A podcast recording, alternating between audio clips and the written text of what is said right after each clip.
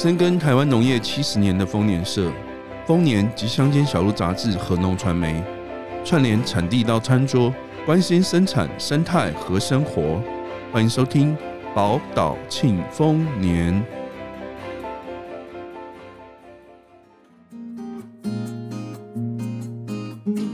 各位听众朋友，大家好，欢迎收听宝岛庆丰年，我是节目主持人雨桐。本集节目是由宝岛庆丰年与中卫发展中心共同企划的科技农企业金创奖系列报道。今天来到了第二集。上一集邀请到了金创奖灵魂人物农业部科技司的李鸿禧司长，为我们介绍金创奖的脉络。今天啊，我们也很荣幸邀请到金创奖的灵魂推手中卫发展中心的洪博生协理，我们欢迎协理。雨桐好，各位听众朋友大家好。哎，协理您好。当然啦，金创奖有灵魂人物，有推手，最重要的，哎呦，当然是我们的得奖主啦！欢迎二零二一年金创奖创新研发类得奖主新义丰生技农业股份有限公司的杨巡杨副总，欢迎副总。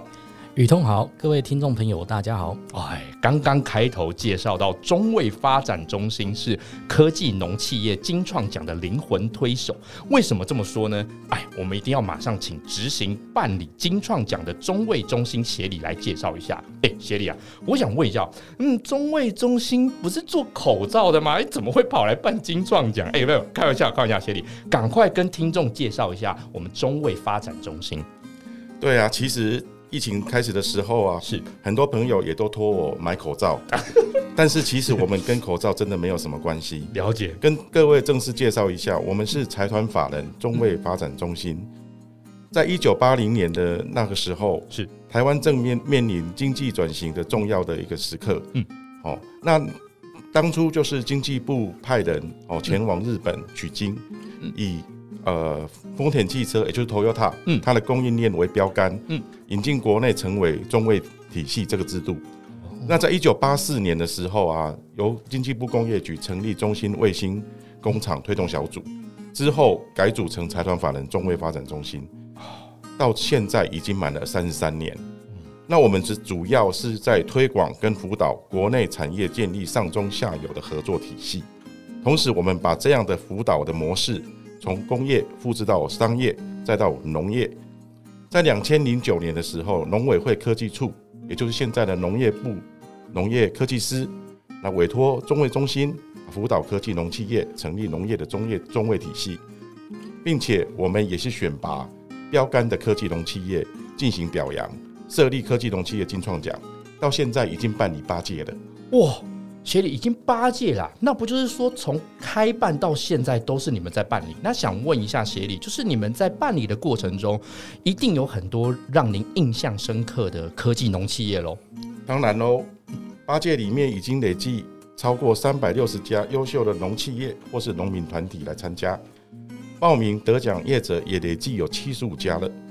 以创新研发类这个这一类型的业者来讲，是这些业者都是有创新的农业科技。是举例来说，哦，我印象比较深刻的，哈，像有一家哦中央畜产公司，它是养猪一个一个蛮大的一个养猪场，没错。但它运用它这个养猪的一些废弃物哦进行沼气发电，那同时呢，这个沼泥也开发成有机肥来供作物栽培利用，他自己并成立一个有机农场。哦，那另外呢，就是废水的部分可以做养殖藻类养呃饲养虾类，对环保、对能源开发的供应贡献值得肯定。另外呢，我也有印象深刻的，也就是今天我们的另一位另一位特别来宾，也就是新益丰生技农业好的副总，好这边他也是非常的厉害。那我们是不是今就请副总这边来帮我们介绍一下？哎、欸，没错没错，赶快请我们副总好好介绍一下你们的天域仿生科技农法系统给大家认识。麻烦副总一下。Hello，大家好，我是新一丰生技农业的杨巡。新一丰生技农业创立于一九九四年，我们专精在永续农法的技术研发，还有产业创新。那包含了我们也。增加了许多的先进科技的运用，以及现在在政府在推广的东南亚的这些国际发展的事业。我们遵循自然，善用科技，所以我们创造了一种全新的地下灌溉系统，那我们以这个地下灌溉系统为基础，来结合现代的科技，还有商业服务模式。那我们希望能够为这个产业，以及为农民，还有为这个社会带来一些创新的变革以及服务。对，那这就是我们呃这次很高兴跟大家介绍的这个我们公司以及这个新的一个仿生技术系统。哎，刚刚我们就一直听到这个天域仿生科技农法系统，哎，听起来好像是科幻电影里面才有的技术。哎，这到底是什么厉害的农业科技？副总可以再帮我们稍微更仔细的介绍一下这个系统吗？好，谢谢雨桐。那这个系统其实是一个很特别的技术。哦，可以说是这个我们这个当今世界上唯一的商业化运用的地下灌溉系统。是，我相信这个就是我们台湾的一个原创以及骄傲的一个一个技术。是，传统的农业技术都要经过地表灌溉，即使是滴灌系统，它也不能进入地底下长期运作。那但我们知道说，所有的呃植物的根系都在地底下，如果我们能够直接把养分直接给到植物的地下的话呢，我们是不是就不用在表面浇水，也不用做这个表面施肥，也不用翻土？对，那我们是不是大量的人力就省下来？没错。那尤其以有机农业来讲，对不对？我们要希望是保护土壤，减少翻耕。尤其现在在讲啊，碳碳足迹或是这个减碳的事情。没错。他们第一个要件就是土壤不要翻耕，一翻耕，土壤中的有机质就会形成二氧化碳，散失出去。所以，我们公司从几十年来就一直努力的在做一件，就是天然的力量跟人类的经济活动有没有办法结合在一起？了解，对，那这就是我们这个天域地下系统的天域仿生灌溉系统的一个设计的原理以及关键。那它的怎么样？为什么我们可以突破这个全球农业专家在研究都无法突破的地下灌溉技术？那等于说这是一个，也是一个天意的天意安排。啊，刚好那时候我正在台北医学大学。念书。是。对，然后老师是课堂上教到说，呃，仿生学是美国非常大一个学门哦，向造物者取经，然后同时同一个学期又教到叫做人体血管系统的一个设计，人的血管有动脉系统、微血管系统，哦，它的长度有六万四千公里长，可以一个人的血管可以绕地球两圈半，而且一百年不会损坏。那我就思考说，这是不是我们理想中的地下灌溉系统的样子？然后我赶快就跟我们创办人杨浩，呃，我父亲研究来讨论，然后最后就以这为基础，花了十年研究出一个专利，以及花了三十年时间到现在，哦，把它商业化以及把它企业化。对，了解，真的很厉害。他们也就是凭着这个主题，台湾原创仿生农科技农法系统来生产低耗能、无污染。全株利用零废弃的模组化循环永续农业新模式，这个非常创新的农业科技，也因此获得二零二一年的创新研发类的奖项。好，副总，您可以稍微跟我们聊一下，就是说，呃，您在准备金创奖、准备这些资料上面，有没有什么心得可以跟我们准备要报名的这些参赛者分享一下？还有就是说。好不容易您终于上台得奖了，您自己内心有什么样的感触，也可以跟我们听众朋友稍微分享一下。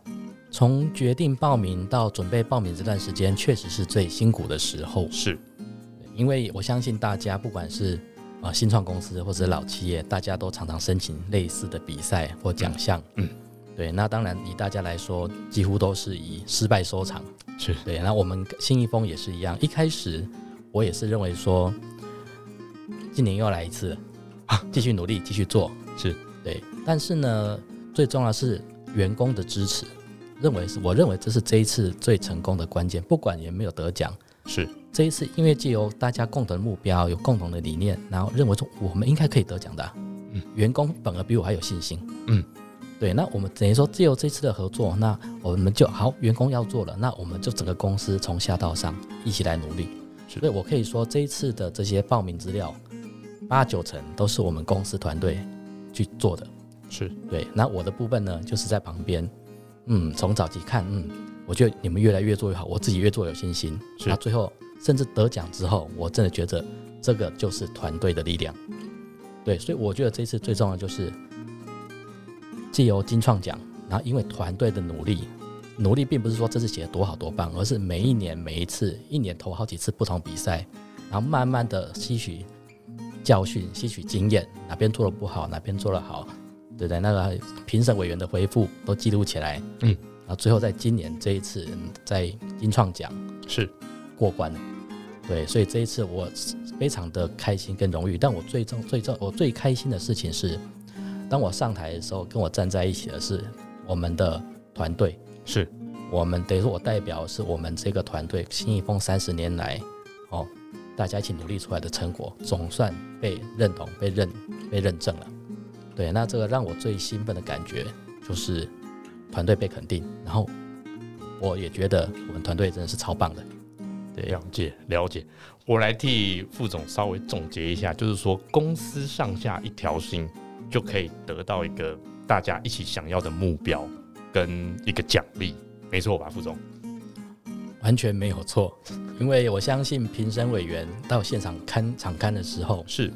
以他们这些都是老经验，嗯，他一定不只是看你技术好不好，嗯、他这次金创奖看的也是我们的企业有没有团结，有没有未来性，值不值得支持，把奖项给我们，是。对。那我很高兴的是，我们的员工展现出来的超强的向心力，嗯，跟荣誉感，嗯，那因为这个东西，我相信技术一定是一个关键，但绝对不是让。但是其他太多优秀的厂商都很有技术，是。那我相信最后是我们员工的信念跟他的笑容，嗯，感动了这个评审委员们，大家聊得很开心，让我们信义丰有这个机会，哦，在非常优秀的各个参赛对手中，啊，让我们有机会能够得到这个奖项跟荣耀。OK，了解，就是因为公司的团队或合作。难怪可以成为我们二零二一年的科技农企业金创奖创新研发类的得奖主啦。不过协理，我很好奇哦，上一集我们提到获得金创奖的农企业可以有一些像是贷款啦，或是媒体曝光的奖励，能不能请您再帮我们说明一下得奖的后续效益？其实历届参与后得奖的厂商，哈，都可因为媒体的曝光而显著提升知名度。是。也因此获得更多的辅导资源及合作的机会，进而扩大发展蓝图及茁壮。是，甚至有很多的农企业，它的销售量也因为这个机会有显著的提升。嗯，在媒体的宣传的部分，农业部会公开表扬金创奖的得奖单位，得奖单位介绍也会将其纳入科技农企业的资讯网。嗯，以多元的媒体。协助行销广宣是，也会透过中卫自己的媒体是。哦来进行呃广宣啊，并针对入选的业者规划相当多的一个宣传或是影片的拍摄等等来进行宣传。那颁奖典礼那一天呢，会邀请很多家的一个媒体跟呃电子媒体啊、平面媒体也好来进行大幅的报道。了解，那也增加业者品牌知名度及曝光度。透过这些连串的一个宣传，对于得奖者来说来说，甚至啊可以因此让其他潜在合作的业者来带来许多无限的商机。另外呢，像在参赛参赛的过程里面，是在准备参赛的资料的时候，农企业依据评审标准来准备相关的资料，来撰写自申请书，揭露创新研发及科技应用的运作情况跟成果。其实就是一种自己对自己的一个评价审查。另外呢，像评审委员在评审的过程中，其实就是一种外外部专家的企业诊断。透过评审过程及委员的建议，检视企业体制，并提出未来发展的方案。至于期末的颁奖表扬，除了激励之之外，也可以达到标杆学习的效果。嗯，好，那像。那更重要的呢，有一些业者进一步会参与计划的辅导，提升经营管理的能量，协助农企业进行转型升级。是举举个案例来说，像阿丹果菜生产合作社，他在二零一九年得到科技应用类的得奖。是，那之后呢，他接受我们的计划有两年的辅导。那他辅导之后呢，呃，开始经营高端的一些通路。像比如说 City Super 啊，像 Jason 或是一些日本料理这些高端的餐厅，嗯，其实因为这样子的一个通路的拓展，它也需要更多优良的气作户来提提升它的高品质的一个呃产品。那那这个这个部分对于气作户来讲的话，它也因此而获得更高的收购价还有产量也更增更加的增长。了解。那相较于二零一九年，它整个合合作气作户的收入也提高了大概有百分之三十。了解哦，听起来啊，这是一个全方位的健检后，又帮你辅导，又帮你宣传。对于农企业来说，真的是很棒的机会。哎，不过这个部分当然也要问问实际的得奖主啦。杨副总，你们从报名到获奖之后，您有获得什么样的实质帮助呢？我非常建议大家来参加金创奖，因为我就是最棒的一个案例。是，呃，我们公司在台湾经营了三十多年，对，一直在努力的在耕耘在地。那我们也有往海外发展、扩大这个机会的一个想法。是。对，那在金创奖之后呢，我们很明显的感受到，我们得到了这个在国内跟国外都很明显的被重视，而且让我们推广的速度大幅提高。在国内呢，因为我们得奖之后，更多的这个科技公司、农业科技公司来搞找我们接洽，来讨论，把我们公司当做它的暗场。那包含了是像例如现在讲的碳中和、哦零碳这些的技术，嗯啊以及。呃，像智慧农业的各种部分，ESG 企业的合作，全部都来找我们，来大家来讨论说，未来我们如何在台湾的下一个阶段来做企业跟民间跟呃这个产业间的一个布局。另外一个部分呢，更重要的是我们在海外的发展得到了非常实质的跃进。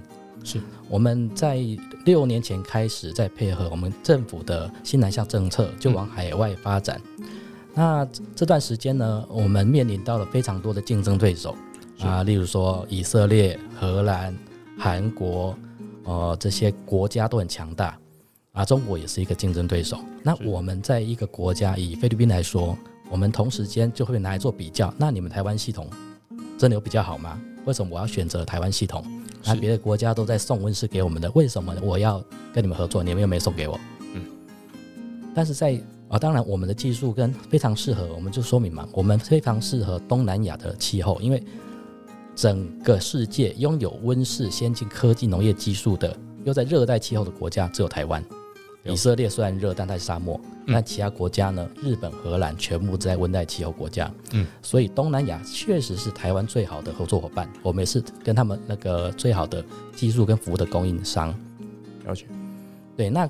以我们信义丰来讲，那我们在得到金创奖之后，对方就知道说我们是得到国家认可认证的，对，不是那种因为太多你知道太多奇奇怪怪的人在到处在推销东西。那有了国家这个认证之后呢，我们就正式的进入了谈判跟合作，所以我们直接到可以跟他们的叫做营运总监直接见面，然后直接讨论我们组织跟组织间的。大型的合作，所以我们在这个在去年在上个月就成功了谈到一个很大型的代理合作，那算是台湾技术以台湾原创的技术来往海外发展得到代理的一个非常大的契机。那我认为这个就是金创奖之后让我克服了非常多的障碍。那另外一个部分啊，我在目前现在也得到了一些呃台湾永续类型的投资机构的。我讲青睐来找我谈，然后他们最担心的就是你的技术是真的吗？对，那原本因为我们是原创的新技术，大家都很担心。是，但得到了金创奖之后，一瞬间，质疑我们技术能力的都消失掉。我们现在在谈的是什么？我们的永续影响力、我们的获利、我们的商业模式，以及我们如何在台湾建立我们的加盟系统。对，所以我认为说金创奖让我们的商业模式得到了。信任的这件事情，信任是最难的，但一旦信任过了之后，我们就可以开始往外发展。所以我很建议大家一起来争取这一次的这个呃奖项。哇，这边听起来真是好处讲不完啊！各位，不管是大大小小的农企业，真的要把握机会报名，搞不好下一个信义丰，下一个玉美生技，下一个阿丹果菜生产合作社就是你们啦。那想请问一下杨副总，您会有什么样的建议？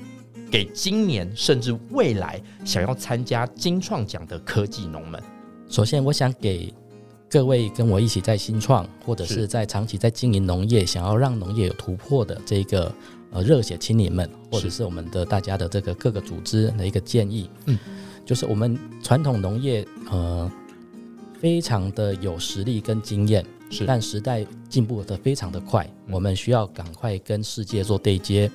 那我可以借由金创奖的机会呢，认识到我们政府特别安排的这种辅导机构，例如像中卫，或者是更多的，不管是农事所，甚至其他相关的。我们借由申请金创奖的时候，我们就会寻求更多的帮助，这会有助于我们将传统农企业，第一个进行企业的升级、现代化，甚至数位化，甚至 ESG 化，而这些都是这个世界接下来会需要我们的一个机会。对，所以当我们当我们可以做到数位化、ESG 化的时候呢，我们就可以很有效的踩出海外的市场。是对，那我认为这个这一次用。那个来申请这次的奖项，来砥砺自己往后走一步，会有点痛苦，但是你会给自己一个 deadline，是对。然后我认为这个就是很重要的一件事情。对，那另外一部分也是我们会借由这次机会盘整自己的资源，寻找自己的团队。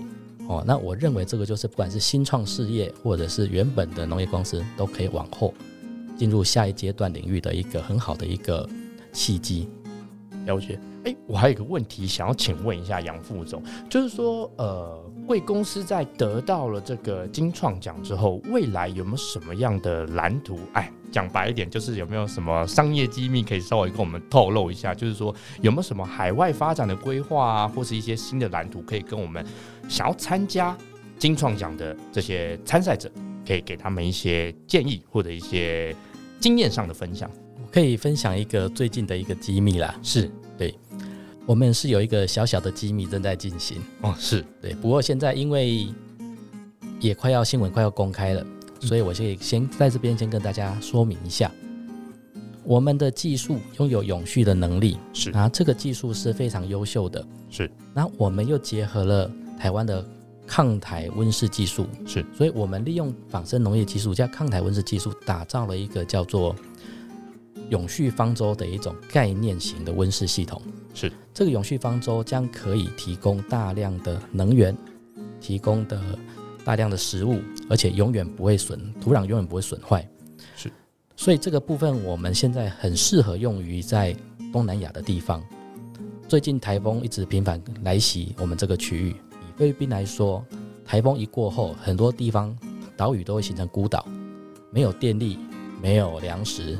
没有运输，很多地方都需要大量的国际援助才能够撑得下去。是，那这时候呢，任何一个国家的温室系统都没有办法抵抗这种强烈又能源断掉的一个状态。是，那我们很高兴的这一次在台湾的技术整合起来，我们创造了一个叫做能够永续的独立运作的一种永续型方舟型温室系统。那我们预期这些温室系统将会建在菲律宾的几个主要的风灾强烈的地方，而且这些温室系统既有台湾的抗台技术，可以打造台风来临的时候难民的避难所。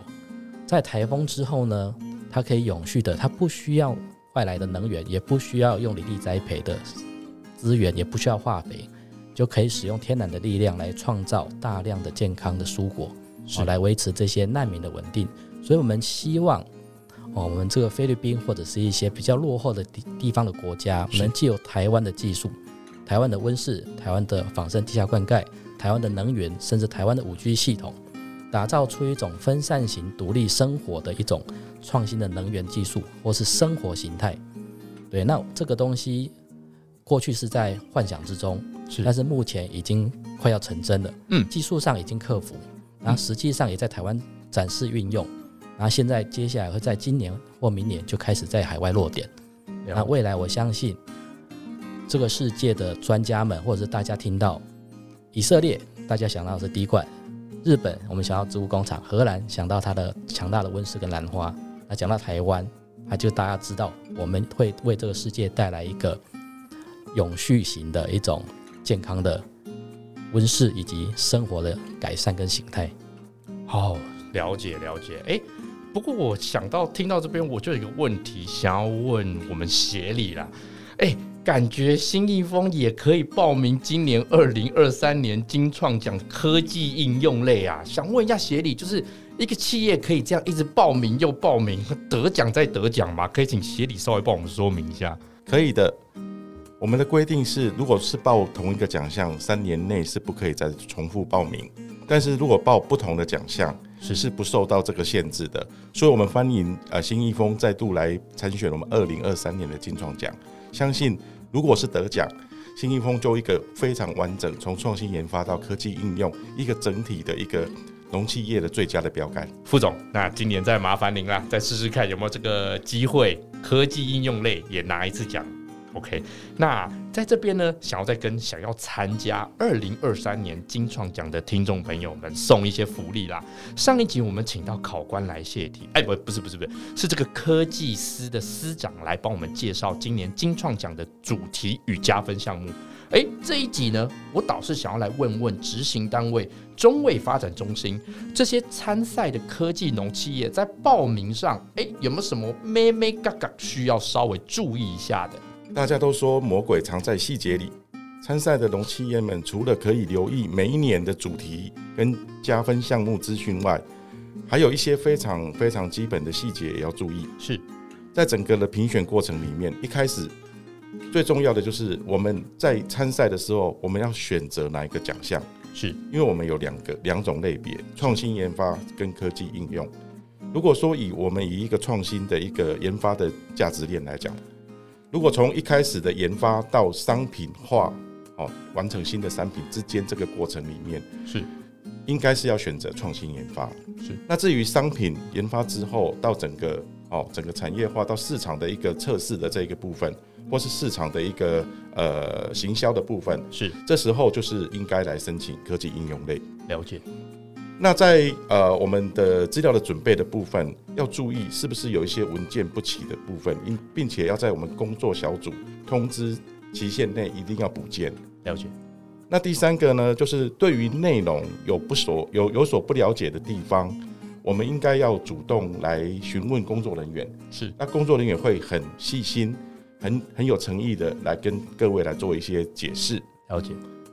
那另外呢，就是在呃书面审查的时候，委员会有一些意见，针对你的针对你的申请书，可能有一些想要再确认的部分，那他会通知你，你们去回复书审的意见，是，请务必要重视委员的的意见，那是给予呃书面审查的一个回复，是。那最后呢，是在现场审查的时候，委员会针对书面的内容到现场去查核它的真实性，是。那以创新研发来讲的话，其实委员很喜欢看的是研发部门哦，它的人员的配置，它的研发的流程跟研发的场所。那在以科技应用来讲的话，则是这个科技应用的场域就相对的很重要。那这边就是大概是我们在评审过程里面应该注意的一些细节。哎呀，我们刚刚协理说的非常好，魔鬼藏在细节里。那更细节的是什么呢？就是我们的报名截止日期啦。错过报名截止日期哦，哎呀，更不用说后面其他的啦。最后，最后，最后，一定要请我们协理来跟大家再说明一下我们金创奖的报名资讯。没错，请大家一定要记得，报名截止日期是在今年二零二三年八月三十一日。是，大家一定要把握机会参加，期待。跟大家共同见证第九届科技农企业金创奖的精彩时刻。如有任何疑问或需要进一步的资讯，是都可以上网到农业部科技农企业官网寻找，或是网络打关键字，你只要打入二零二三金创奖，你就可以搜寻到相关的资讯。哎呀，好的，我们今天节目啊也就到这边告一段落。谢谢接受我们采访的中卫发展中心洪博生协理。与新义丰生技农业的杨巡副总，我是主持人雨桐，我们下次再见。